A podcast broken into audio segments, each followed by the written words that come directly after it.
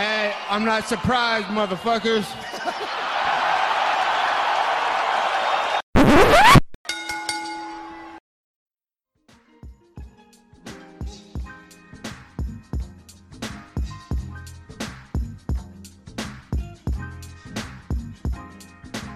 What is up, ladies and gentlemen? Welcome back to the Courtside Sign Up Podcast. Once again, I'm Josh Shimanoff. As always, welcome by the one and only Angel Ortega. Lots to talk about this week. Obviously, UFC London, UFC Columbus. Some quick news pieces. Uh, obviously, Jorge Masvidal, Colby Covington had their rematch down at the Papi Steak Bar in Miami. We'll get to that in a bit. Uh, however, as always, we are brought to you by Rogue Energy. If you want 10% off your order at RogueEnergy.com, use code SOUND off at checkout. Let's code SOUND off at checkout for 10% off of all energy needs. You guys are very well aware they have been a sponsor of the show for a long time. And, uh, yeah, so just feel free to go and go to RogueEnergy.com. It's code sound off and uh, get yourself something nice. Uh, last Saturday night from the, I believe, the O2, yeah, the O2 Arena in London, England, UFC London headlined Alexander Volkov, Tom Aspinall, by far one of the best fight nights in a long, long time. Um, Tom Aspinall, we'll start off with the main event. Tom Aspinall defeating Alexander Volkov via straight armbar, round one, 345. I mean, look, this is, if there's, if you're gonna beat Alexander Volkov, you need to go make a statement. Obviously, Tom Aspinall, this fight was essentially even going in, betting wise, and, uh, dude, giving Volkov only the fifth loss via stoppage in his entire career out of 45 fights. Angel, quick impression on Tom Aspinall defeating Volkov in the first. I mean, that was a uh, that was insane to me, man. I mean, it hadn't happened. I mean, you have to go back and look at 2018 with the Derrick one, and, and that was late. But before that, Josh, it hadn't been since 2013 by Minakov, and we had talked about that on a podcast, and that was back in the Bellator days.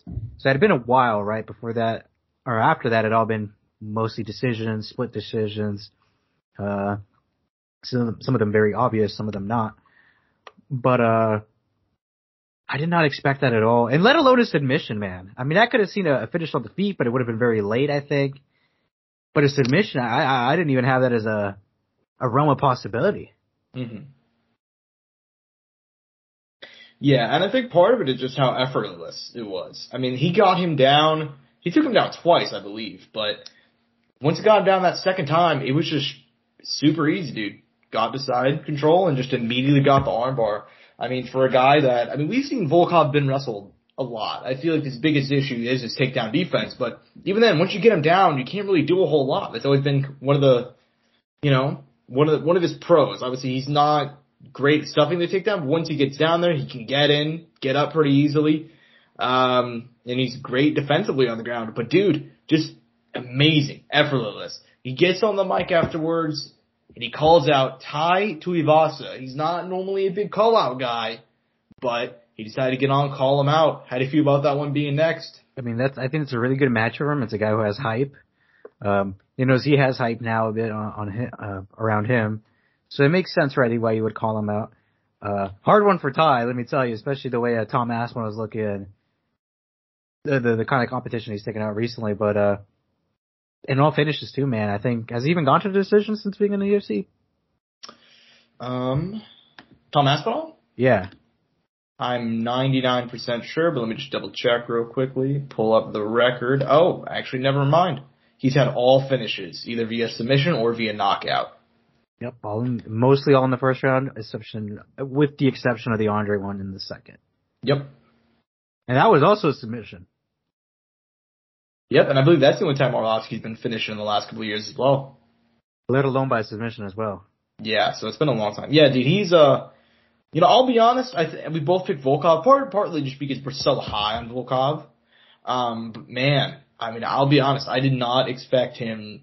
I thought Tom Aspinall looked good in his previous fights, but I always thought, you know, he's he's going to be a work in progress guy. He's still in his twenties. No, man, not a chance. Not a chance. Um, effortless win. I mean, there's not a whole lot to say about it, honestly. It was just insane. It was about it's easy to win. You're going to see. Um, but regardless, I mean, what do you, I mean, what do you have to say about it at this point? He's ranked number six, I believe. Tai Tuivasa, I think, makes sense for the next fight. I think at this point, the heavyweight division has got to get moving. Um, Jon Jones, hopefully, will fight at some point. Stipe Miocic. I know Stipe just became a full-time firefighter, so you know, we're talking about him coming back. I don't know if he's really going to. Um, But you know, we'll see what happens. Heavyweight division's got to get moving, man. It really does. Uh, but moving on down to the co-main event, we said that uh, Arnold Allen doesn't really have a whole lot to benefit with a win over Dan Hooker. Rankings wise, he I believe stayed at number six. However, damn did he look good, dude. I mean, knocking out Dan Hooker in the first round, not really knockout, TKO, standing TKO, but he bludgeoned him on the feet. Uh, he looked like a mess afterwards. Uh, a little bit depressing if you're a fan of the Hangman, but regardless, uh, the Almighty getting another huge win, continues the winning streak. It's a performance of the night bonus at the end. Angel, Arnold Allen, we've been talking about he needs that signature win. He goes out, he gets it in style. What do you think about him in his performance at UFC London? It's good. It's a good win. I mean, it was expected. Obviously, shocking for Dan Hooker, but I, I did say, Josh, I, I, for some reason I had a bad feeling. I thought it was to end in a finish, and I mean he was hurt in that fight too. I mean, don't get me wrong, but uh, we I, I think we knew where it was going to go. Mm-hmm. Yeah, and I think um look, man, I, I love Dan Hooker. I, I love that dude a lot. Just a person, also as a fighter. I mean, you've never seen him not be game as fuck, dude. Um, he obviously took the fight with like Islam Makhachev whenever nobody wanted to. He just fought a couple of weeks prior. Super game guy. I did not like the move down to 145, and I really think this kind of shows, man. I, I really think this kind of puts a stamp on it. It's just not a good move for him. He did not look good when he was down to the first time. Um, and this time, I mean, Arnold Allen is very, very good. However, this is the first time he's ever gotten a stoppage win, like in the UFC. That's that's a bad look, dude. That's a bad look. Um, especially whenever Dan Hooker's always been a guy known for actually having an amazing chin. Um, as far as the stoppage goes, I actually saw Israel Adesanya complain about it, um, saying that you know, well, you know, it's bullshit. Some people have, you know, referee could have got let it gone longer. You've seen more stoppages you didn't have a problem with the stoppage, right? I just want to get your quick. No, no, no, no. It's not. It's not anything bad, in, in my opinion. Yeah, fair enough. Fair enough. That's kind of where I am because I saw, you know, uh, Arnold Al talk about it. He was like, "Dude, Dan didn't even complain. Like that tells you all you need to know." Uh, yeah, man, I don't really know what to say about this one. As far as, you know, we talked about it going in that kind of the fight really doesn't do a whole lot for him benefit, uh, rankings wise. But in terms of making a statement, dude, he really did. I mean, he goes out there, bludgeons Dan Hooker. Dan's known for having a tremendous chin, and Arnold has never gotten a TKO win until that night. Absolutely huge, absolutely huge win for him in terms of raising his stock. Once again, did not move up in the rankings at all. But uh, you know, I think we'll see Arnold Allen in a title in a title eliminator sooner rather than later. Um, moving on down the card. Normally, I'd ask you what fight we need to talk about next. We'll just move one down, man. Um, Paddy the Baddy Pimblett defeating Kazula Vargas First round submission. Once again, he gets rocked. He gets, he took some huge shots early in the round. He goes down, but he recovers. He reverses, hits a beautiful judo toss. Gets a submission. Dude, Paddy the Baddy. Are you sold yet? Are you, are you getting sold not only in the star power because we know that he's a huge star, we know he brings numbers, but in terms of him potentially being still only 26 years old, I believe. Do you think he could potentially work his way to being a title contender, or do you think he's still a little bit overhyped? I mean, I mean, let's be honest. If you're a prospect, you're probably overhyped to begin with, right? Because you're a complete unknown. You know what I mean? Mm-hmm. I think you you you you you say you're overhyped, or we say someone's overhyped once we come to the official conclusion that you weren't hyped at all, or you shouldn't have had any hyped, right? I suppose, yeah. Yeah, I mean, I don't know. Just want to put my perspective on it, but uh, I mean, yeah, man. I mean, it's evident, right, that he is this guy who who has a lot of attention around him, and, and will continue to grow. And a lot of a lot of people are still finding out about him and getting to know him. Uh, who maybe are newer to the sport or been following the sport but don't follow it as deep, and they're kind of finding this new interest in personality. As far as him, though, I mean, there, there there's some growth to be had, right? Like with any young fighter, right? And it, and it could just be the matchups, right? It could just be how, how these guys are just want to be tough and and wanted to go at him because they know he, he carries his hype and they need to get him out of there. And it could be, you know, it could be their own downfall that he's, you know, finding success in some ways, but also having these scary moments. It could be a combination of a number of things. But, uh, I think there's, there's potential though. Like any young fighter, there's potential there. hmm Yeah, and he did show the potential. Obviously, this is his second straight finish win, second straight, um, in the first round as well. Obviously, the first one was a first round knockout over Luigi Vendramini. This one, first round submission, Kazula Vargas. Man, you know, uh, I'm trying to be. This is actually just maybe sound like a dick, and I said it to you because we actually watched the fights. Because you are a dick, Josh. No, I'm just kidding. I am a I am a bit of a dick, but Um, it's not meant to be. It's actually kind of meant to be like a bit of a compliment. But as far as Paddy's like level of, um, how can I say it? Um, popularity compared to his level of current talent. I'm saying current talent because he's a young kid. And even himself has said, I'm not looking to fight for the title for another two or three years. You know, um, I'd say like it's the biggest disparity in terms of popularity and talent level I've ever seen for an MMA fighter. And that's not again, that's it sounds bad because the dude's super popular. Obviously, he has a ways to go. He knows that. Um, but man, he's he's super popular. But I think he loses to every single person on the top 15. I think he loses to some unranked killers too. Um, they're gonna take it slow with him. They're gonna have to take it slow with him, and I think they know what they have to. You know, I, I saw Dana talking about like I heard all week about how you know this kid's gonna have his insane walkout, and he's like, all right, fine, let's go see you perform then. And then he had an insane walkout, had the O2 jump, and he goes out and get the first round sub. You know, he knows that he's a huge star. I think the UFC, you know, I actually thought about this. I think about this earlier this week. Angel, they've got to be angling. They got to be thinking somewhere down the line, Pimblett versus Conor in the O2. They got to be thinking. I'm, no, I'm dead serious. I'm dead serious. Like, I'm not saying anytime soon, but with the way Conor's career is going, he's going to be going down, and the way How, how going, old is how, how old is Conor right now? uh, 33?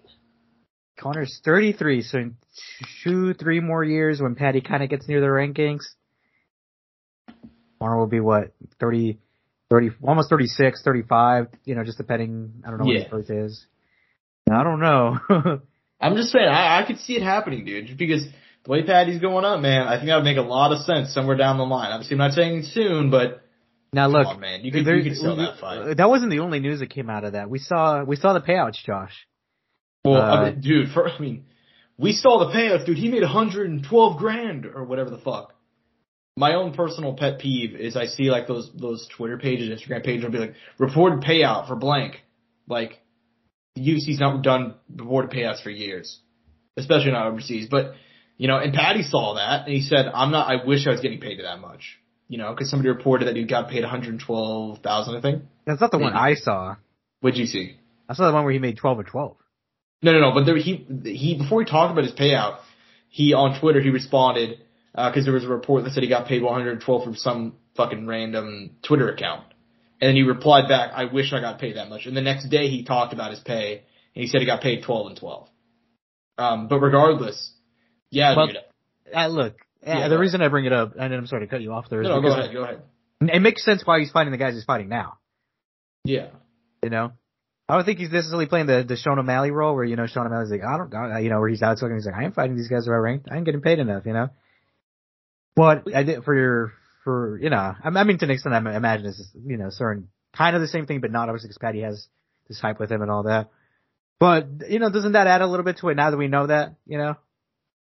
a little bit. Um, And like I someone also said, think partially that uh, no, no, go ahead. So I didn't And I was gonna say, and, and you know, and I heard some complaints, and I, and I listened to a, pod, a, a, a podcast, and they were like, "Shit, he's fought better. He's fought better guys in Cage Warriors than he has in the UFC."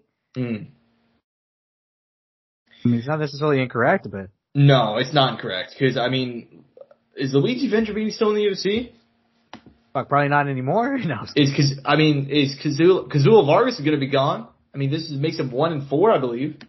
I mean, he's fighting guys that are at the bottom tier of the promotion. So yeah, I'd actually say he's probably fought better guys in Cage Warriors. I mean, he fought Soren Bach, I believe, a couple other good guys there. Um, yeah, man. I, as far as even though here's why I push back against that idea, because even though he's fighting these bad guys, he's making 12 and 12, that doesn't make it okay. Like there's like he should absolutely getting paid. Every single fighter in the UFC roster, 12 and 12 is fucking embarrassing. It's fucking embarrassing for a billion dollar promotion to pay anybody that little. It, like it's it's pathetic. That's what it is.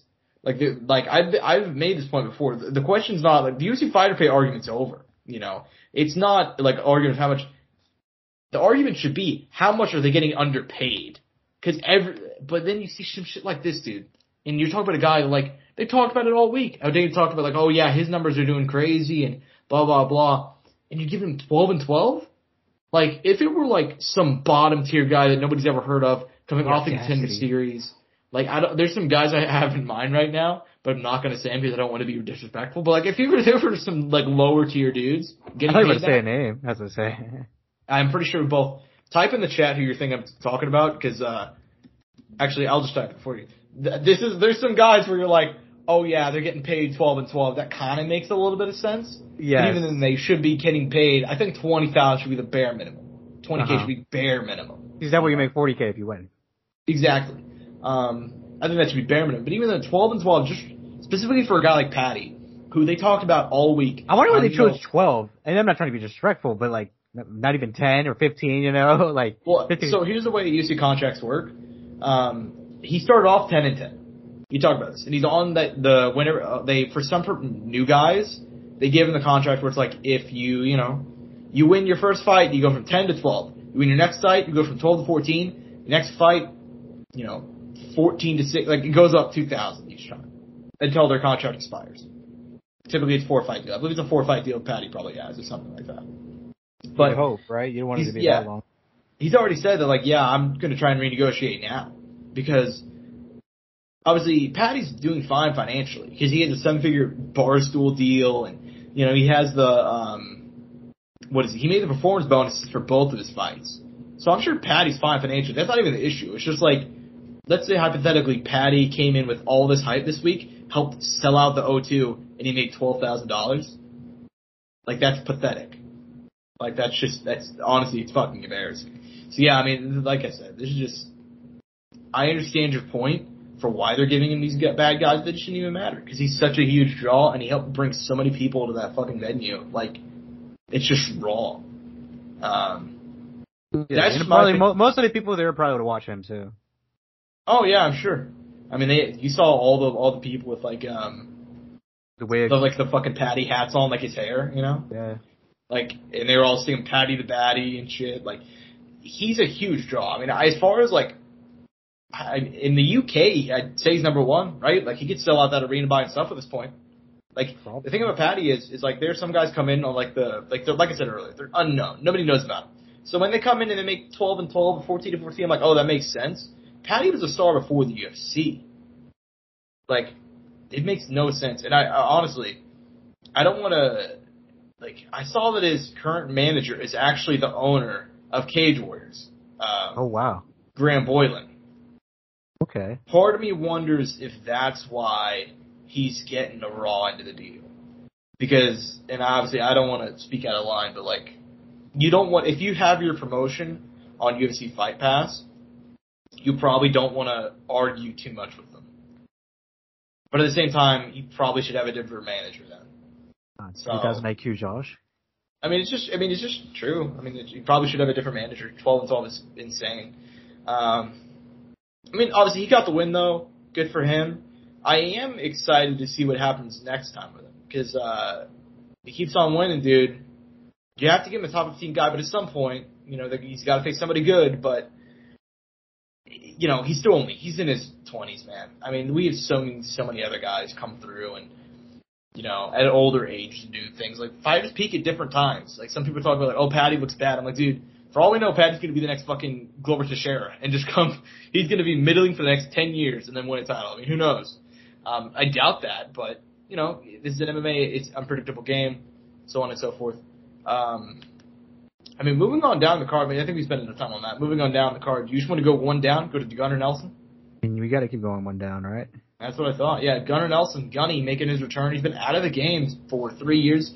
And look, dude, is Takashi Sato a top 15 guy? Is he fighting for the title anytime soon? No. Is he still pretty good and Gunnar Nelson 30 25 him? Yeah. I mean, what do you, what do you think about Gunnar making the return? I mean, good for him, man. I mean, you want to come back, not the craziest performance, but you know, he ended up coming out and doing his thing. You know, like was it anything wild or you know super out there? No, but uh, I mean, he won, and that's what you want to see of a guy returning after a long layoff. Yeah. And he was extremely dominant.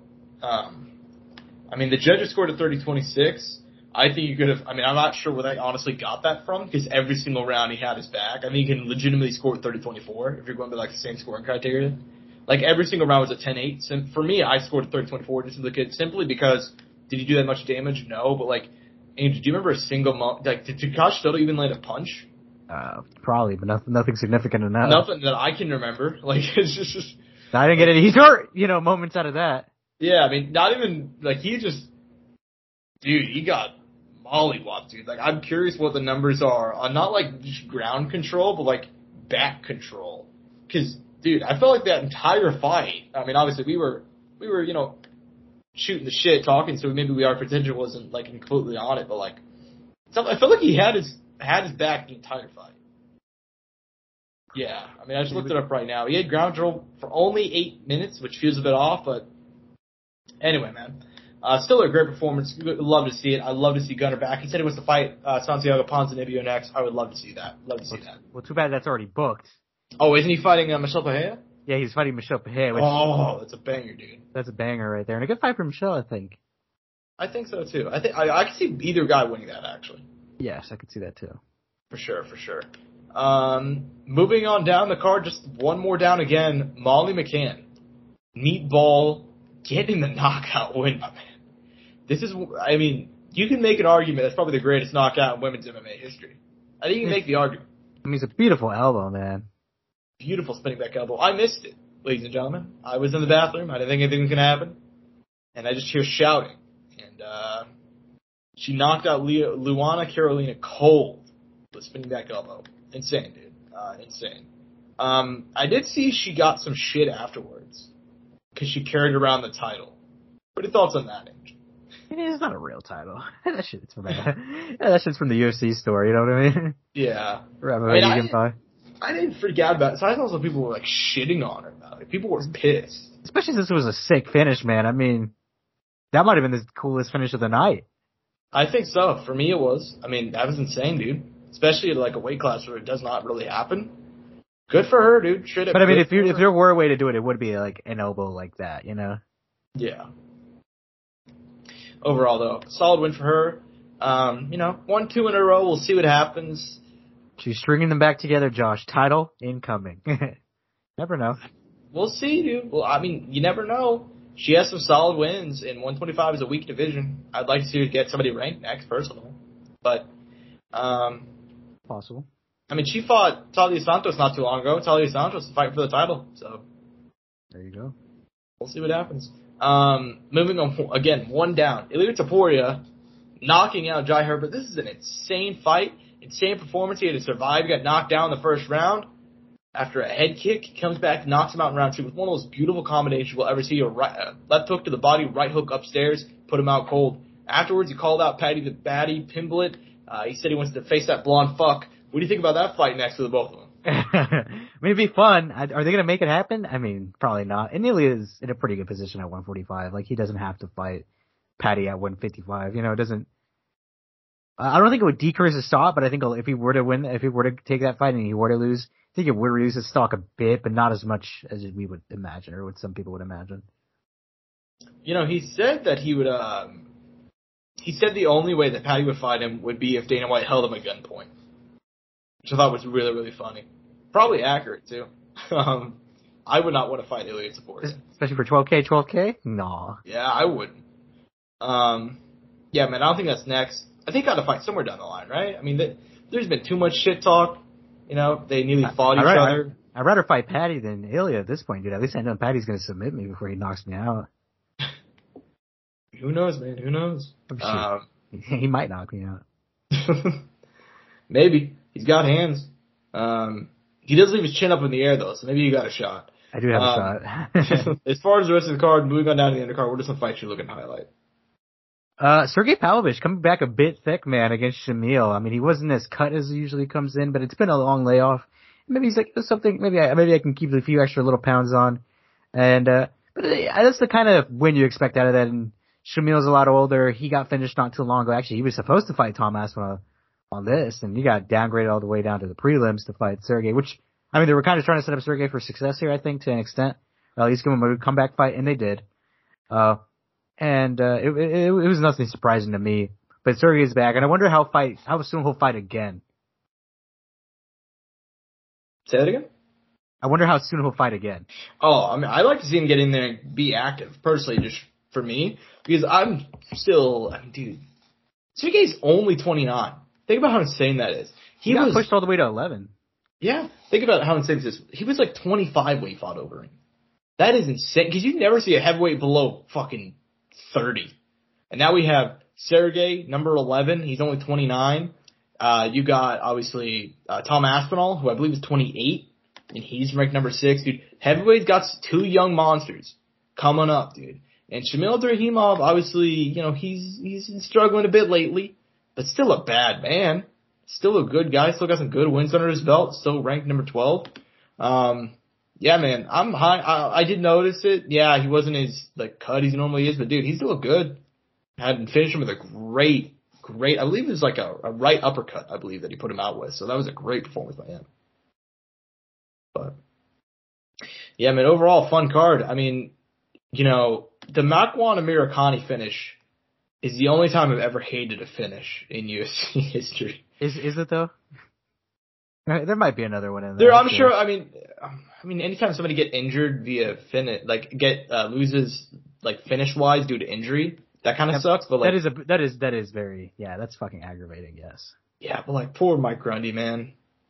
I felt so. If you guys don't know the story, Mike Grundy, you know, his dad was in attendance, and his dad's like like a terminal illness, and it was like so emotional. And he saw his dad crying in the crowd, and they showed him. He's singing along with his son's you know song. He goes in, shoots for a takedown, and gets submitted uh, in 57 seconds. So uh, that sucked. Um, Shit, it made me sad listening to it again. yeah, right. Very devastating. Fuck, man. um, probably gonna lose his job now too, because he's lost three in a row, and he's uh, I believe probably signed a four fight deal, so it's probably ended him, sadly. Um, but uh, so, so some lighter news. Paul Craig, dude. Um, That's the good story right there. The Bear Jew fights on. Bear Jew fights on. 34 says he's gonna retire when he turns 35. He's officially changed his mind, Angel. Oh, he, he did officially? he came out? Yeah, he talked about in the post press. He said he talked with his wife, and she was like, "How are you going to walk away from this thing where you're finally doing this at the top level, Damn. and you're doing as good as you ever done?" Because you guys don't know. I mean, she had a word about that. under the radar, six fight unbeaten streak. Under the radar, bro. He's finished Shogun Rua, Jamal Hill, and Nikita Krylov all in a row. Um, and you know that Krylov win, he said, you know, I'm gonna keep around, man. I'm gonna stay around. Uh, so I love to see that dude. Paul Craig. He called it Anthony Smith. Now. Huh? He called that Anthony Smith. I don't know if you know that. I did not know that. He very dude. respectfully called that Anthony Smith. I love that fight, dude. I don't know if they'll do that. I don't. I, mean, I don't think Anthony needs that fight. You know what I mean? I feel like he could be fighting someone. No, but he'll do it.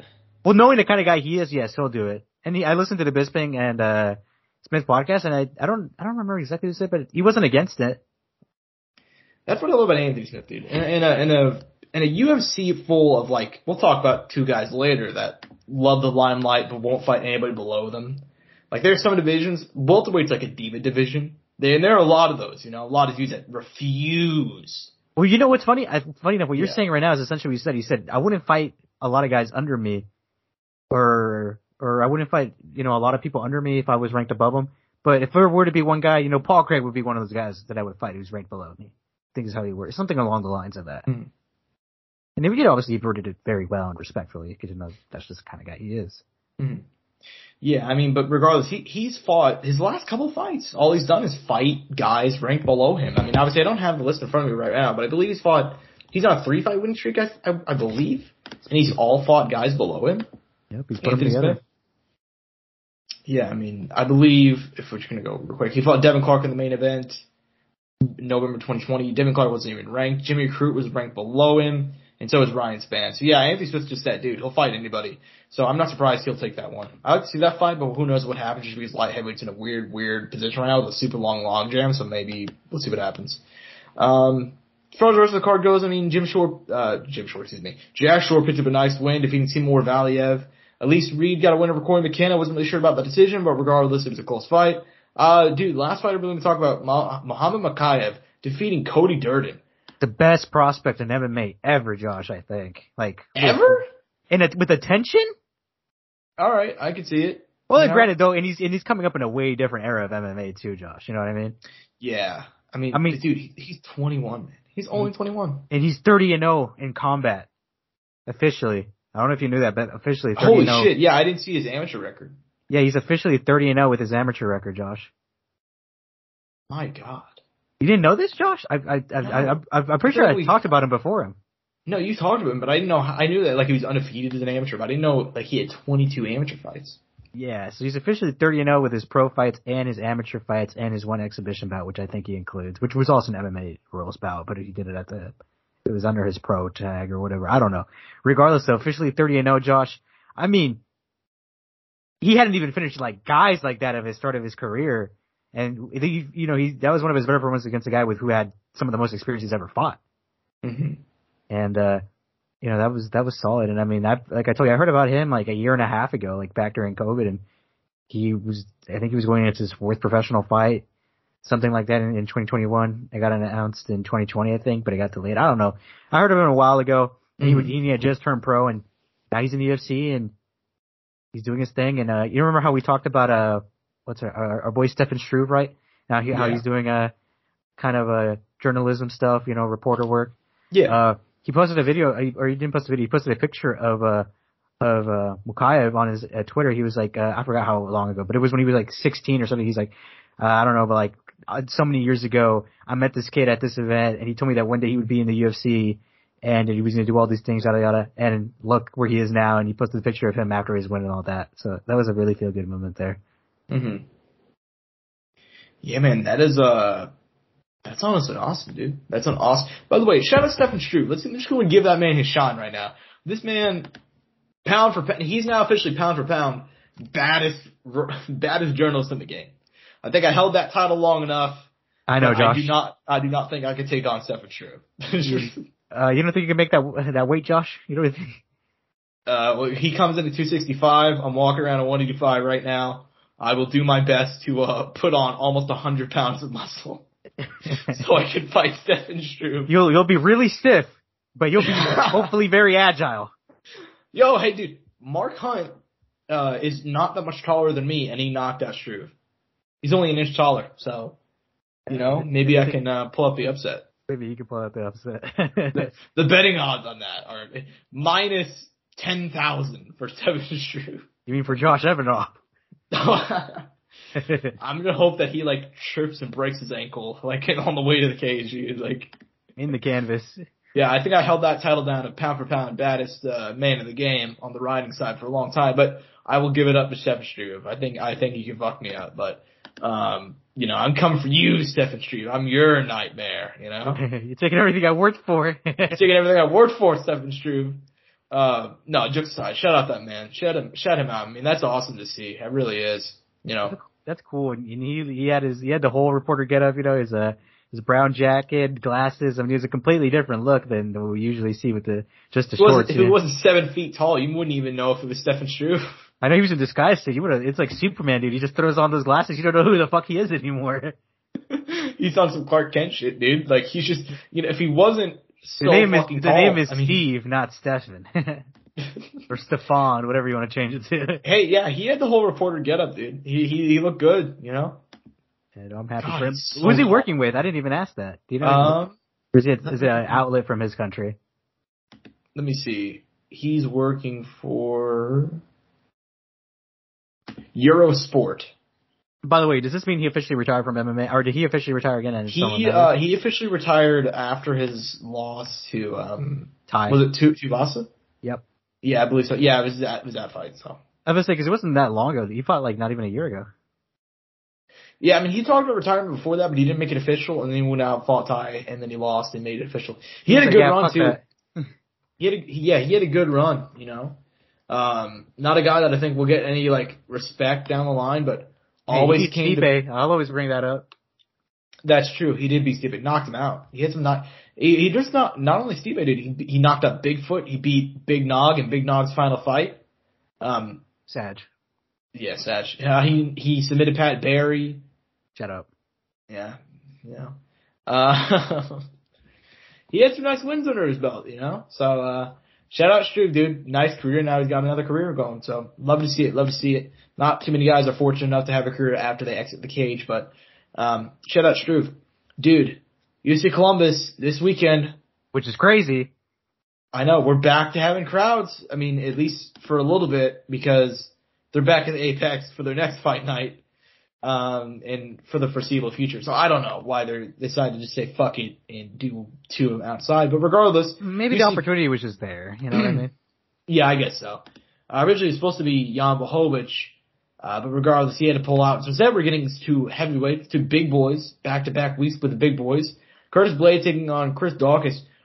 Two dudes who, you know, I don't want to say need a win, but to stay in title contention, they need a win. Um, Curtis Blaydes, obviously, he's coming off a win. He beat Jairzinho, um, ranked number four in the division. Prior to that, he got knocked out by Derrick Lewis, though. Chris Daukaus coming off a loss also to Derrick Lewis. Making a fast turnaround too. He just got knocked out in December. Now he's fighting in March. Um, what do you think about this one in the the main event spot? I mean, it, it doesn't really excite me. I mean, I think I think it's probably one of the worst matchups for pretty much anybody in this division, uh, especially a guy like Chris Daukaus too. I mean, Chris Daukaus has hands, man. Anything's possible on the on the feet. But I think once it hits the ground, and even then, Curtis uh, Curtis is a stand up is going significantly better. I think, man, it, it's he's going to give Chris Daukaus a, a rough time. But hey, man, I wouldn't be surprised if I saw maybe a Chris Daukaus upset here. Mm-hmm. Yeah, I would not be surprised either. I think he's got the ability. Um, yeah, man. But as far as it goes, Curtis Blaydes is an interesting guy. Um, I don't think he's ever going to truly get the respect he deserves just because he's lost to the top of the top of the division. And the way when he's lost has been traumatic. I mean, he got knocked out twice by Ngannou, get knocked out by Derrick Lewis, stiffened him up. Um, I'm higher on him than most, so I'm going to take him here. I am. Mm-hmm. I'm, I'm going to take him to beat Chris Daukaus. Uh, just because I mean, has Chris has Chris Daukaus' grappling ability is it that proven? I feel like it's not. I mean, you probably he's probably one of those guys who has like a jiu-jitsu and black belt. You know, we just haven't seen it uh, had to be used. Yeah, and he's only ever lost via. Well, I mean, he does have an Americana loss, but that's very early on in his career. Mm-hmm. Yeah, I don't think he's. I mean, he fought Oleinik, but that fight never hit the ground, so we didn't even get to see that. Mm-hmm. Yeah, so I mean, fair enough, fair enough. Um, but I'm just gonna take the more proven guy. As far as like where the fight's probably gonna go, almost definitely gonna go to the mat. And you know, Curtis Blaydes even on the feet kind of underrated in my opinion. Does he have that insane knockout power? Not really. Um, but whenever he sits down on stuff, he can crack. Um, so yeah, we'll see what happens. I'm gonna take Curtis Blaydes though. You're on the same page, or you're gonna take Daukaus for the episode? No, no, no. I'm on the same page. Believe no, me. Just want to make sure. Just want to make sure. Uh, co-main event. Interesting fight here. Women's flyweight. Both these women looking to break into title contention. Um, obviously Joanne Wood coming off back-to-back losses. Taila Santos, Lauren Murphy, but that's not too bad considering those are the last two title challengers. Taking on the rising Alexa Grasso. Grasso moved down to flyweight um, in 2020, rattled off two straight wins, Ji Yeon Kim and Maycee Barber. Um, you know, she's been out of the cage for a while. You know, February 2021 was the last fight, but she's finally back. Still only 28 years old. Who do you got in this one? Hey man, I mean, credit to her. She's made some improvements recently. We saw those improvements on the ground when she fought Maycee Barber. Uh, it was actually her going for the takedown instead of her ending up on her back and having troubles off her back. So it was nice to see that, nice to change. I mean, she's 28 years young, man. I mean, she's in that, uh, prime years for for an adult, you know, and she's trying to get in that position where she could get to a title. And obviously with the weight change, it, I don't know how much it's benefiting her. I'm sure it is in some way, but uh, I think I think she has a good matchup here. She has a pretty to move up again in the rankings and get another win here. Mm-hmm. Yeah, I'm on the same page. Um, I feel bad for Joanne Wood, dude. I, I actually really, I honestly feel so bad for her, honestly. That decision whenever Shevchenko um, pulled out of their title fight back. They're supposed to fight obviously UFC 251 um, that got postponed, and then she stepped in on short notice to fight Jennifer Maia. Um, yeah, man, she lost that one, and she's not been able to get her way back. It's honestly really depressing. Um, and I think she's not going to win this one either. I mean, I'm I've been high on Alexa Grasso for a long time, uh, even ever since she fought Invicta in her boxing, which was so clean. But I mean, I forget how young she was, dude. She's only 28 now man, I would love to see her work her way up, and I think she's going to get the dub here. I think she's going to continue her ascent in the division. Feels like she's found her rightful division. 125 looks like the right place for her. Very happy for her. Um, think she's going to get the dub. Um, as far as the rest of the card goes, man, I really think we only have to move down one. You know, um, a flyweight title eliminator. I don't know if it's been labeled as that, but it essentially is. Uh, Askar Askarov, obviously just the Russian monster. I, I picked him to end the year's champion. That's totally not going to happen because they're doing the quadrilogy. Uh, Officially, uh, between, or does it look like that? Uh, from what I've heard, they're going to do it. I don't know if it's confirmed yet, but they're aiming for July. That's what I last heard. For those two guys to fight for the fourth time. Sam.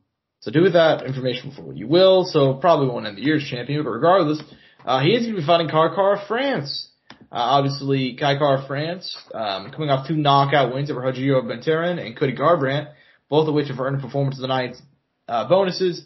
And obviously, Askarov, just an absolute beast of a man. 14-0 in 1, unbeaten. You see, had a draw with the champ, former champion, excuse me, Brandon Moreno. Uh, coming off a win over Joe B. Uh, what do you think about this matchup, my man? I love it. I mean, these are the the two guys you probably want in the division fighting at this moment in time. I mean, who else would you be wanted fighting? And for Kai Kara, man, finally, dude, uh, he he kind of had a he had a nice little streak, had the Moreno loss, rebounds with the Tyson Nam win. Nothing crazy there, right? Tyson Nam kind of not the the best win in this division, but it's a tough guy, right? So it's nice to see him get that get slowed down by Brandon Royval, which really sucked for him. That I remember seeing that fight, and I was like, damn, that is that is fucking devastating. Like I, it, I don't know why, but in that moment, it, it, everything kind of, uh, I don't know, for something that that loss just looked really bad at the time, especially because I think he was winning that, right? Like he he was he had had he had had hurt him during that fight. Like it was a it was it was mm-hmm. looking like his fight, and then he gets submitted, and it was like, fuck, man, like that is not what you want to happen. And look, he's been able to string them together. He has two in a row. Cody Garbrandt, Rodrigo Beltran, all first round. Now he's here with Askar Askarov, which is a fucking killer, man. If he can get through him, the title's right there. You know, there's only one man stopping him, and it's the bullet. But man, Askar Askarov is one bad man jam, as you would say, Josh. Uh, you know, beat, beating former title challenger Tim Elliott, you know, uh, Casey's very own, you know, and, uh, Pantoja, which is always like, I mean, that guy is like the one other guy in this division two who, who's right there for a title. And I mean, he honestly, he might be deserving of it now, you know, without even needing a fight. Obviously, mm-hmm. over Joseph Benavidez, what you had mentioned. I mean, these guys are the top of this division. I mean, there's no one else you want right now. And and to me, at this moment in time, Josh, I'm going to pick Askar Askarov. It could change by the end of the week. By the way, it is going to be Kai Kara-France this weekend too, on Saturday mm-hmm. when he's fighting. So let's see if he can give himself a, his own little birthday gift. But damn, he's going to have to fight for that birthday gift. Yeah, man, I'm so hyped for this fight. Flyweight is a division right now, and I really, am I gonna watch the fourth fight between them? Yeah. I'm a little bit yes, frustrated. You are. And I'll be there for it. No, I know, I know, same. I'm, but I'm saying like it's a little bit frustrating that they're gonna have to fight again, man. Like, what happens if Moreno wins? Like, um, he fights Pantoja. I, I guess so, but like, fuck, man. Like, this division is so backed up. Um, regardless, man, this division down the line, fucking stacked. I mean, if you just Manel Kape is coming up the division. You got Tim Elliott on a nice win streak. This fight here is going to be a banger. Uh, Pantoja's waiting in the wings. Like, awesome, awesome division right now, man. Awesome division. Um, and this fight's going to be great. And honestly, uh, looking at the UFC Columbus card, I think we really got to go on, again, one down. I love this main card, dude. I really, really do. I think it's a whole lot of bangers. And this fight's fight of the night for sure. Uh, Matt Brown, the immortal, you know, taking on Bryan Barberena. Two dudes who so game.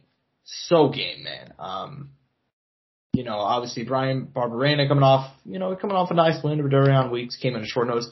Matt Brown, earlier this week, said he's gonna try and fight to his 45, which, for a guy who previously retired once and talked about how, you know, he, you know, he's, he's afraid of CTE. Definitely an interesting decision.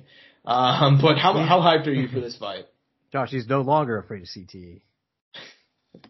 he is CTE.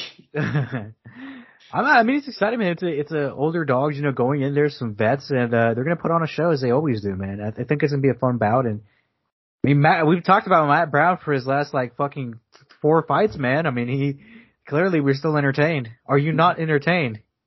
No, he's Matt Brown is not going to make the Hall of Fame. He's not, unless it's like a fight, a, fight of the like a, a fight that gets inducted or something. Right? Just you wait, Josh. Just you fucking wait when you need him on short notice to fight Usman. and he wins the title. And he wins the title. I mean, that should be, he's not going to be the Hall of Fame, probably not, right? But dude, always game. You know, I mean, he's in the Hall of Fame of fun fights. Like he, loves that shit. I'd love to see it, dude. I mean, I've never been bored in a Matt Brown fight. Not a single one. He's just that guy. Um, and his last time out, he knocked the shit out of Diego Lima. Like, Jesus Christ. Put that man into retirement. He did. It. And, uh, yeah, man, I like to see him back. I love to see it. Always be entertained by him. And, you know, moving, I mean, again, just one down. Just one down, Angel. Cause if we're t- he said he wants to fight until he's 45. You know who's actually going to fight until they're 45? Alexei Oleinik is 44. He turns 45 in June. He's still looking for the 60th win. And, he's it's not on- easy. It's and still it's not going to easy. come easy. It's not going to come easy. He's taking on Ilir Latifi, who's coming off a win over the GOAT, future champion, Tanner Boser. Uh, Shout out. Shout out Tanner Boser, bro. Um, yeah, man, I'm actually really, really hyped for this old guy fight. Latifi is 38. He's an under, like, surprisingly, you don't think of him as being like an old guy. He's 38, bro. He's been in the UFC for almost 10 years. Um, I'm hyped for this fight, man. I mean, I am. I'm just gonna be honest. I love Oleinik. He always comes to bang. His last fight with Spivak was a bloody just mess. And, uh, you know, always comes to bang. I love to see it, dude. I'm very, very hyped. Oleinik, he's never been the fastest guy, but you can tell he's, he looks like a fucking zombie in there, bro. Like he looks so old, You man. know what he's doing. you see every motion. Yeah, so I'm not sure how he is still competitive.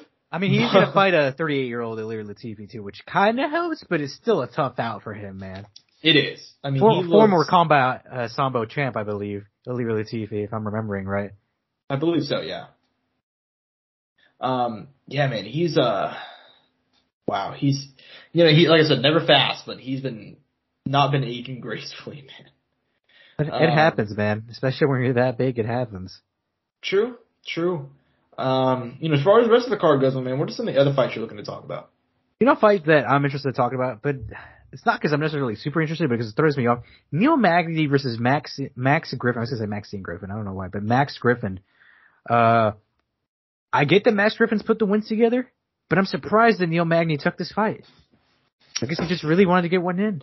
I guess so. I mean, Neil Magny's a guy that's always going to be active, so I'm not really surprised. But I mean, I mean, I guess he knows none of the guys above him are available. Like Sean Brady just fought. Jorge Masvidal, he's, I mean, he's only gonna fight like massive names. Wonder Boy, I mean, very selective with his fights, and it wasn't that long ago that he fought. Belal Muhammad, obviously booked. Same with Vicente Luque. Leon fighting for the for the title. Gilbert Burns booked against uh Khamzat, and obviously Colby, you know, he just fought uh, a day ago. So yeah, I mean, I get it, but uh, and he's, he's, I guess he's in a really shitty position too. Now that I think about it, now that I'm looking at it in hindsight, but still, though, I, I'm I'm surprised that he decided to take this one. yeah, I mean, and that's not to be an insult to Max Griffin. Max Griffin is actually on a really nice win streak. Uh, two knockout wins, and then a win over Condit. Pretty good. I mean, um, but even, I mean, he's not ranked, dude. Like, At all. He's, he's not ranked. And Neil Magny's Uh, ranked like eight or nine, something like that. Yeah, he's ranked number nine. So bizarre. I mean, it's honestly a bizarre booking. I mean, On the Also- prelims too, by the way. yeah, I was about to say, why is this on the prelims? Like, I, I mean, granted, uh, they could move a Marc Diakiese versus uh, Borshchev later, but uh, this is a weird one to me. The positioning, the the matchmaking, it's all very odd to me. Maybe they got some beef that we don't know about. I don't know. Maybe, maybe. I mean, who knows? Um, it is. It's. Uh, I mean, it's it's very strange. It's very strange. Um, I'll watch it though. I think it's gonna be a fun fight. You know, I'm still a big Neil Magny guy. Still only 34 years old. You know, the Haitian sensation. Been around for a minute. Hey, hey, Um, hey. You know, this is, he's going on 10 years in the UFC, so shout out him. So, nice, but still bizarre booking, you know. Um, you know, another one I want to talk about, Sam McMann, Karol Rosa. Uh, another fight that's kind of weird that it's so low in the card, but both of them are ranked and McMann just fought Julianna Peña who's beating her, who's now champion, so, um, you know, regardless, interesting fight there. Um, the fight, I'm personally like, if I were to go to the outside of all the ones we talked about, obviously, Manon Fiorot.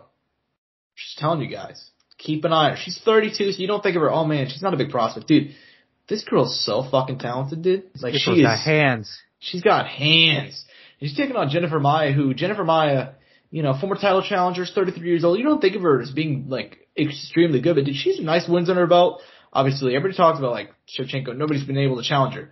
Only one person's been able to take, uh, as champion, I guess I should say, only one person's been able to take rounds off of Valentina Shevchenko, and that's Jennifer Maia. So, By the way, if, respect. if she wins this, she's going from 13 to 4. Jennifer Maia is ranked 4. they're trying to fast track her, and I get it because they they've seen what we've all seen, and she's got so much talent. Like, dude, I mean, I don't know if she'll win this, but if she does, it's off to the races. It's off to the fucking races, dude. Like that's why they're making this fight because they want to they want to put her in title contention as soon as they can. Well, and I'm Because guessing they know so too, good. after Taila Santos, they're kind of out of options. Yeah, I mean, essentially, they they really are. Um, yeah, I'm psyched for this fight though. I'm very very excited for this one. Um, I think the only last real fight kind of of note. Oh, come on, Yeah. Josh. There's, there's still, there's still a few more. There's All right, still a fine. You go ahead. Go ahead. I don't know which one you're gonna say. I'll let you go. It might be a different one. I would just say um, Matheus Nicolau taking on David Dvorak. Yeah, no, that's a banger right there. Two ranked flyweights. That's why is it, the positioning once again, man. I mean, this should be. This could arguably be on the main card, It should be on the main card. especially since these guys both come out to bang. Like these guys are guys who are capable of finishing. They've had great performances. I mean, uh, yeah, I mean these are some other of the best prospects out of this division. Win or lose, I mean, in the future they're still going to look good and make their way potentially to uh, either a high ranking or even a title position. I think, Yeah. In my humble opinion. no, no, no, I agree. I mean, especially, I mean, personally, especially Nicolau, I'm very high on. Um, that's not as a, that's not a shot at David Dvorak because he's actually on a very nice winning streak. I mean, just you wait, Josh. I mean, David greatest Warwick- nickname by the way, Undertaker. So hot. shout out to him. now, Twenty and three. Josh, yeah, that's we a now we talked about him last week, Josh. Chris Gutierrez, maybe not fighting the best of competition this week. No hate to his opponent, but I don't know him. I don't know if he's a UFC, is he UFC? No, no, no. He he- he's been around for a little bit. Yeah, now. he's He been came around in- for a minute. He's been around for a minute, and he's no, no, no notable mains under his belt yet. Show some respect to Brandon Davis, bro. I know, right? I'm what a cock. Fuck But uh, uh but uh, you know, the, I mean, we mentioned it, man. He's on a very subtle little win streak, and if he gets one here, another one under his hat, dude. Especially at 135. I mean, if he can get once once he gets into those rankings, man, I mean, he's gonna be able to string those wins again. Nice little record. I know he's he's he's 30 years old. He's hitting that nice little age, you know, where you start getting into the the title position or even fighting for the title and defending your title if you have it. I mean, let's see, man, if you can get it here again. hmm Yeah, man. Uh, gonna be a fun fight. I know you're super high on Chris Gutierrez, El Guapo. He's on a nice winning streak. You know, uh, very. I mean, we talked about it last week, obviously, but like under the radar winning streak too. Like, I mean, you don't, you don't. Whenever you think of like long winning streaks, you don't think of Chris Gutierrez, but he's fucking there, dude. Like he's he's there as far as like an unbeaten streak. I mean, what's the number seven now? Like something insane.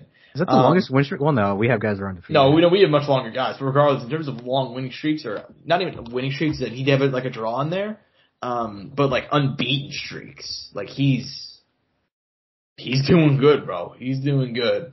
Um, I believe that's all the fights to talk about as far as uh, UFC this week, but man, um, where do we begin with this? We're, we're obviously we're gonna hit a couple of current events. There's gonna be some fight announcements. Actually, uh, outside of this story we're about to talk about, it could be all Bellator stuff. So if you're not a fan of Bellator, you might as well shut the fuck, like just stop after we talk about this part. But um, Why don't you just delete yourself after this? just delete yourself, bro. Actually, that sounds way too mean. Don't delete yourself. You can just you can just stop listening after we talk about this. But uh, you guys don't you guys don't have to delete yourself. I'm sorry, um, dude. So uh, obviously, uh, Jorge Masvidal, Colby Covington fought UFC 272 earlier this month. Um, I said after the fight, I actually made I we talked about it, and I said it's a controversial opinion. These two will fight each other down the line. I did not know the venue would be the Papi Steak Bar in Miami, Florida, just Damn. three weeks after it fucking happened. after the original fight, uh, Jorge Masvidal and Colby Covington rematched outside the Papi Steak Bar. By the way, imagine being a grown man and getting arrested outside Papi Steak. That's all I'm saying. Hey Um, man, they only have a 4.1 rating. It can't be that good. Which is bullshit. Because by the way, imagine getting food and you get free UFC pay per view. Like, um, I mean, anyway, so apparently Colby Covington out just enjoying himself, you know, just, just big chilling with the Nelk boys. Uh, the combined IQ in that room has to be like four. Um, and they're out there, they're chilling. That's actually kind of a bit of a joke because I actually kind of like the Nelk boys, I like the podcast, but, um, they're chilling. And I guess Jorge Masvidal is either getting, I don't, we still don't know the story. I don't want to speak out of turn because obviously there is, there's the law involved, Angel. There is jail time on the line, okay? But apparently Jorge Masvidal is either by the venue or he gets word of this or something and he is there. He goes to the Papi Steak Bar or he arrives and he punches Colby Covington upwards of four times. In which case he breaks Covington's, his, he breaks out a tooth or, or three, you know, allegedly. He damages Covington's wrist, apparently, allegedly. Um, and he said that he shouldn't have been talking about his kids, allegedly. Um, Angel. First reaction, because we've not talked about this. I've been quiet on social media about it, you know, because there's so many jokes I want to make, but I'm holding myself back. What do you What do you think, Angel? First, first, you know, evaluation of the situation. Look, I do not give a fuck, Josh. I, I know that might offend some people. Look, is it good to cause some public disturbance? No. Was I entertained hearing about it? Yes. You know, I'm sure there were some people out there who were terrified. You know, they didn't know what the fuck was going on. They don't know who these two guys are. Uh, but hey, man, uh, you kind of knew that with these guys this was going to happen. I, I even told you. I'm like, the only way this gets finished is with someone getting actually hurt. And I'm talking in real life or in the octagon, like actually, you know, like if the fight would have ended in a finish, I think the guys would have been like, all right, yeah, you you got your you got your bit, you know. Mm-hmm. I, I doubt if the guy, you know, if the guy would have got knocked out or submitted, either one of them, they would have kind of kept going. Like they probably would have been like, okay, we kind of dealt with this in a way to an extent. Obviously, there'd still be some anger and animosity. They probably still wouldn't be able to see each other, but you know, this probably wouldn't. I I I imagine I don't know. This wouldn't have happened if if the fight would have ended like that. Mm-hmm. And now they just made it easier to make a second fight. Yeah, I mean we're we're we're talking about the second fight, man. I mean, have you seen like the the response online to the situation? Oh, everybody's giving everybody's giving Colby shit. yeah. Really? I've seen the opposite. I've seen everybody giving Jorge shit. I've seen that, but from like people who are fighters and uh people in the media Okay. You know, you know, stuff like that. But it's like, but it's cause it's, uh, how do I put this, Josh, without sounding like a fucking child? It's not adult behavior. It's not. It's not. And, and look, I don't want to victim blame here because Colby Covington is quite, if, if the story is true that he got jumped, he's quite literally a victim. Quite by the, by the letter of the law, he is. But at the same time, like, Angel, imagine you're talking to somebody about this who they're not, they don't know the situation, and they ask you, why did this happen? Like, I think if you, I think if you take out the whole, they're professional fighters, and you explain this from the perspective, like I tell you, mm-hmm. I give you, I give you the whole story. These guys used to be roommates. Guy didn't pay rent, then didn't pay money to a person he owed, uh, and then guys talking shit to him about his about girl his kids. and about his kids, and then other guys talking shit back. They're having a whole back and forth, and that's the end of it, right? No fight, no any of that included they'd be like, well, yeah, you know, they, you, you kind of put it into perspective, then yeah, they, this is a bit out there. You know what I mean? Yeah. I mean, look, um, here's my opinion, and it's actually, I'm not sure if this is controversial or not, but it's like, people ask, like, should Colby allowed to talk about the things that he does? Like, like insulting Poirier's wife, his kids, Cole, uh, Masvidal's kids, his family, um, saying just outlandish shit, you know, all the time. It's like I don't think it should be questioned whether I should talk. Like he, yeah, for sure. No, no point in censoring him, right? Um, but at the same time, if you're gonna chat that shit, you ought to be prepared for the consequences. And this is the consequences. Like that may sound like a bit like victim blaming or like Josh, this is not the street. But it's like, dude, these are grown men in the fight business, dude. Like Jorge Masvidal and Colby Covington both said it's all on site if they see each other.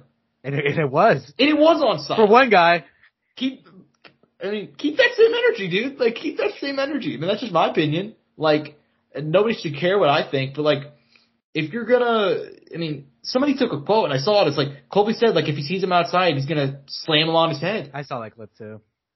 It's like, so why are you pressing charges? like, like if you said it's on site, then it's on site, dude. like somebody like, oh, somebody's gonna reply, it's like, oh, but he jumped him. It's like, do you not know what on site means? Like, like he didn't give Colby time to put on the gloves. Like, no, man, like it's on site. That's what that means. Like they both said it. Um, I mean, it is what it is. Mean, this is the fourth time Colby's been involved in a fight outside the cage. At some point, I'm not gonna blame the other guy. Really? Like- One more time? What were, what were the other three that I don't he know? fought uh years ago. He fought our boy uh Crazy Horse. Um That's weird. in either a UFC event or some regional MMA event. They fought in a crowd, right? Can Crazy Horse be legally allowed into a UFC event? Probably not actually. Um but it was some regional event and him and Crazy Horse got into a fight. Um he fought uh Kamaru before they before their first fight. They fought like a uh like a it might have it might have been after their first fight. In like a casino in Vegas, they saw each other. Was that? I I don't remember that. Okay. Yeah, you can look it up. There's like video of it. Like uh, Kamaru was trying to chase him down. It's a whole thing. That's comedy. And well, I mean, it is. I mean, and I don't think Colby called the cops on that one, but he called the cops in whenever Fabricio Werdum after he called him. By the way, let's just point out. By the way, all of this has come from shit that Colby's talking. At a certain point, I'm not like, it's not a mistake that this is happening. Like I saw somebody tweet at something like, uh, you know, fighters, you know, for in a fight business, we actually see for guys that are like literally fighting all the time, you see a surprising little amount of people fighting outside the cage, right? And Colby's been which is a good thing. Which yeah, is which is a good thing. But Colby's been involved in three of them, actually four of them.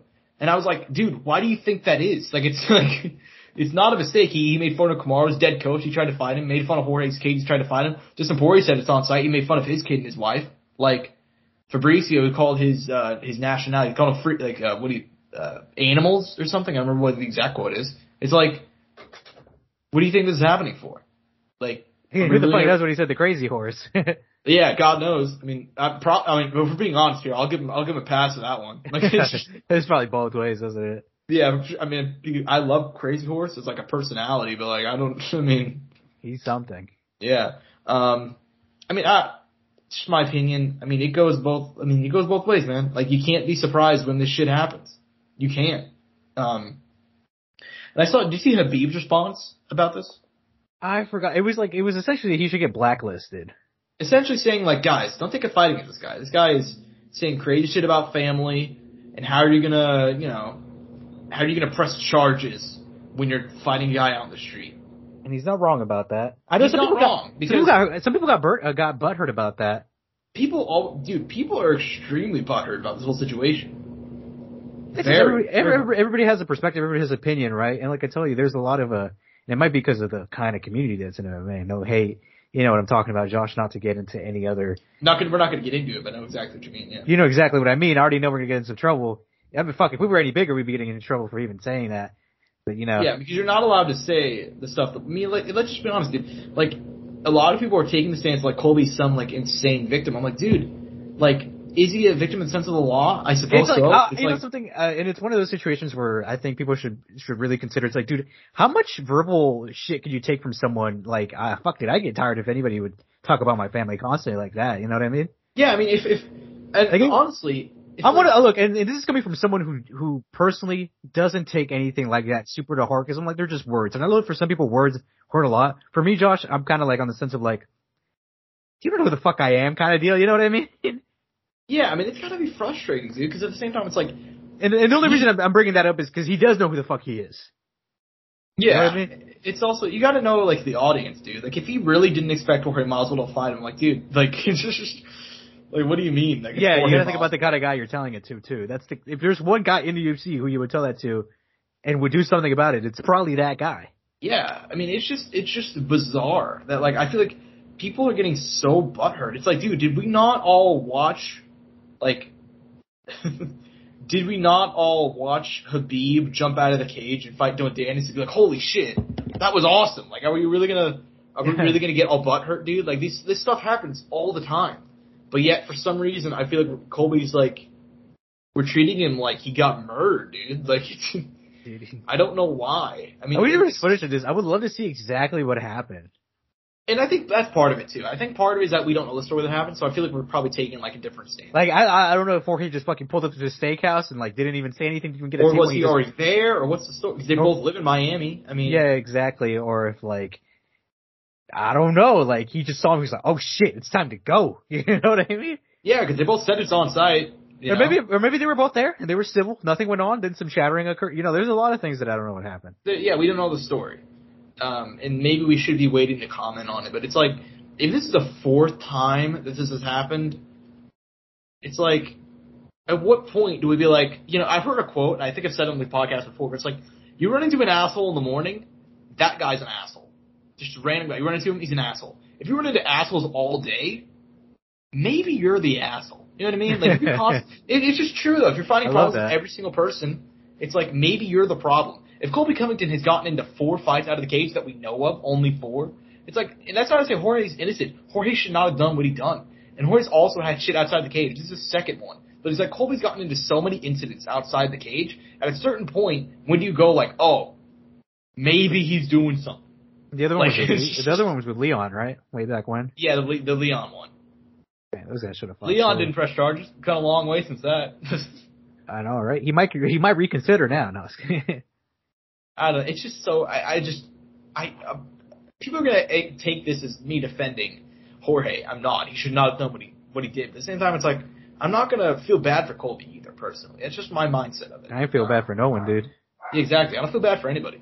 I feel bad for These are two 30 year old men. They know, they, they know what they do. both two grown men in their 30s. Like, Yeah. One's on. almost 40. Jorge, yeah, They- Jorge's 37, Colby's 35. Like, guys, come on. Um, That's, that's what I'm telling you. That's why I really don't give a fuck. I was like, fuck it. Let them fight. They should have let them fight. If I were the two cops, I would have been like, man, I would have been like, yo, can we enact, uh, you know, trial by combat right now? According to the police report, Jorge rolled up with his friends. This is, this is obviously all alleged. Jorge rolled up with his friends. He guess he had like two of them with him, I think. And he, he, he hit he hit. Colby four times, and Colby ran into the restaurant to call the police. I guess Colby was obviously there with the Nelk Boys, which imagine having that. Like, imagine it's Colby with the Nelk Boy versus Jorge and his crew. That'd be so funny. Um, Um, no, no boys have security. I'm surprised the security didn't step in there to help him out, but I guess they're guess not his not. security, but Yeah, but I guess the story is apparently uh, Colby walked out, and I guess Jorge was outside, and he punched him, and, and Colby ran inside to call the police. So, I tell you, I'd love to see if there was footage of this. um, yeah, there's no footage yet. Which, by the way, imagine like Jorge Masvidal, his crew's there, Colby Covington, he's there, the Nelk Boys are there, a whole- restaurant full of people on like a Sunday night, And it's packed because it's a Sunday night.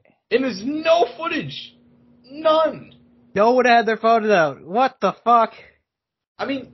I get what Masvidal and his team wouldn't if they're truly going there to jump Colby. Shit, people are quick to pull out their phone during a school shooting, but not during a fight at a steakhouse. That's that's a good point. It's uh, yeah. I don't know. I don't know. I guess we'll see the update on the situation. I guess Colby is going to press charges, so Officially. um, we'll see what happens there. I guess. Probably nothing. Yeah, I, I don't even I don't even know what to say. Um, I guess we should go ahead and get back to f- actual fight related stuff.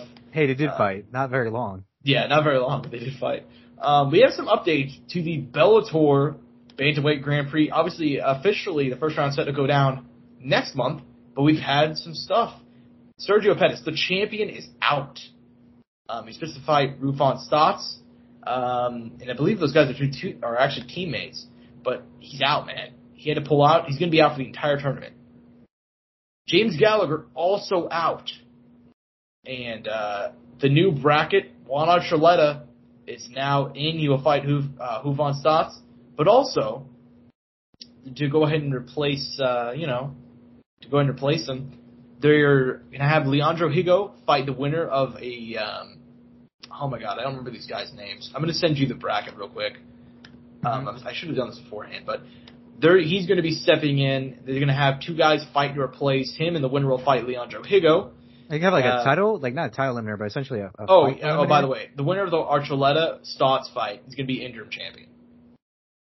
Fi- Oh shit! So the, that person will officially be carrying the title. Correct. Uh, and also, Ed, um, Enrique Barzola, Josh Hill, winner fights Magomedov. So I just sent you the bracket right now. Um, so that's just a, a quick little update as far as that goes. That's officially going to start next month. So I mean, that's kind of cool with the wild card. Obviously, it sucks because the champ's out and then we lost another guy, but at least it was on both ends of the bracket, so it kind of makes it fun, I guess. It makes it, it works out all right. It does suck though. Because I was psyched to see Sergio Pettis versus uh, Wolfgang Stans. That'd be an excellent fight. I mean, Warren Gillette is still fun. That Shit, you, we could see the channel change three times during this, Josh. it's possible. It's possible. It's gonna be fun though. It's gonna be fun. Um, sadly, James Gallagher. I feel like this is going to be his time, man, because I feel like we haven't seen him against much high level competition. Um, outside of his last fight, obviously, and that was a good fight. So it's a damn shame, but it happens, man. It happens. Um, yeah, still sucks though. Still sucks. Um, but that's not the only Bellator related news. Uh, Bellator 281, which I believe is set, set for the UK, it's supposed to be Michael Venom Page taking on the champion Yaroslav Amosov. MVP finally getting his shot at gold. Amosov making his second title defense, I believe. Um, but obviously, Amosov had to pull out due to the ongoing war in Ukraine. He's actually in the military. He enlisted. As a result, Logan Storley's in interim title fight. Angel, what do you think about this matchup, my man? I mean, still a banger. Obviously, for Logan, great case. Obviously, doesn't have to get one more to fight the the champ if it would have stayed as uh, Amosov. Yeah, and uh, obviously honorable choice by him to do that. And uh, obviously, I'm sure a lot of people have a lot of respect. I saw a lot of people on Twitter, a lot of people on Instagram liked that post actually when uh, uh, ESPN's uh, MMA division posted that. I think it was them, and uh, yeah, a, lot of love on that post, obviously, and a lot of respect for him for deciding to to stay home. And uh, I, as recently, a lot of athletes that did go and part, go to participate to help are actually not staying there. Mm-hmm. Mm-hmm. Yeah. So I mean, as far as the fight goes, I enjoy the fight, um, but man, just gotta. As far it's hard to really. I don't want to say care, but it's hard to think about this like, fight even go down. I feel props to Yaroslav Amosov. Props to the Klitschko's. Props to every. I mean, who, who am I forgetting? Usyk. Apparently Usyk might leave. I've heard that he got clearance. He, he, he, he officially crossed the border into Poland. Well, that's that's from Mike Coppinger. We gotta wait.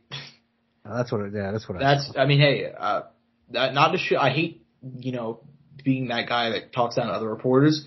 I saw that he's the one who announced that Usyk was going to be leaving, and uh, Usyk's manager said for him to shut the fuck up because he doesn't know anything that's going on with his fighters.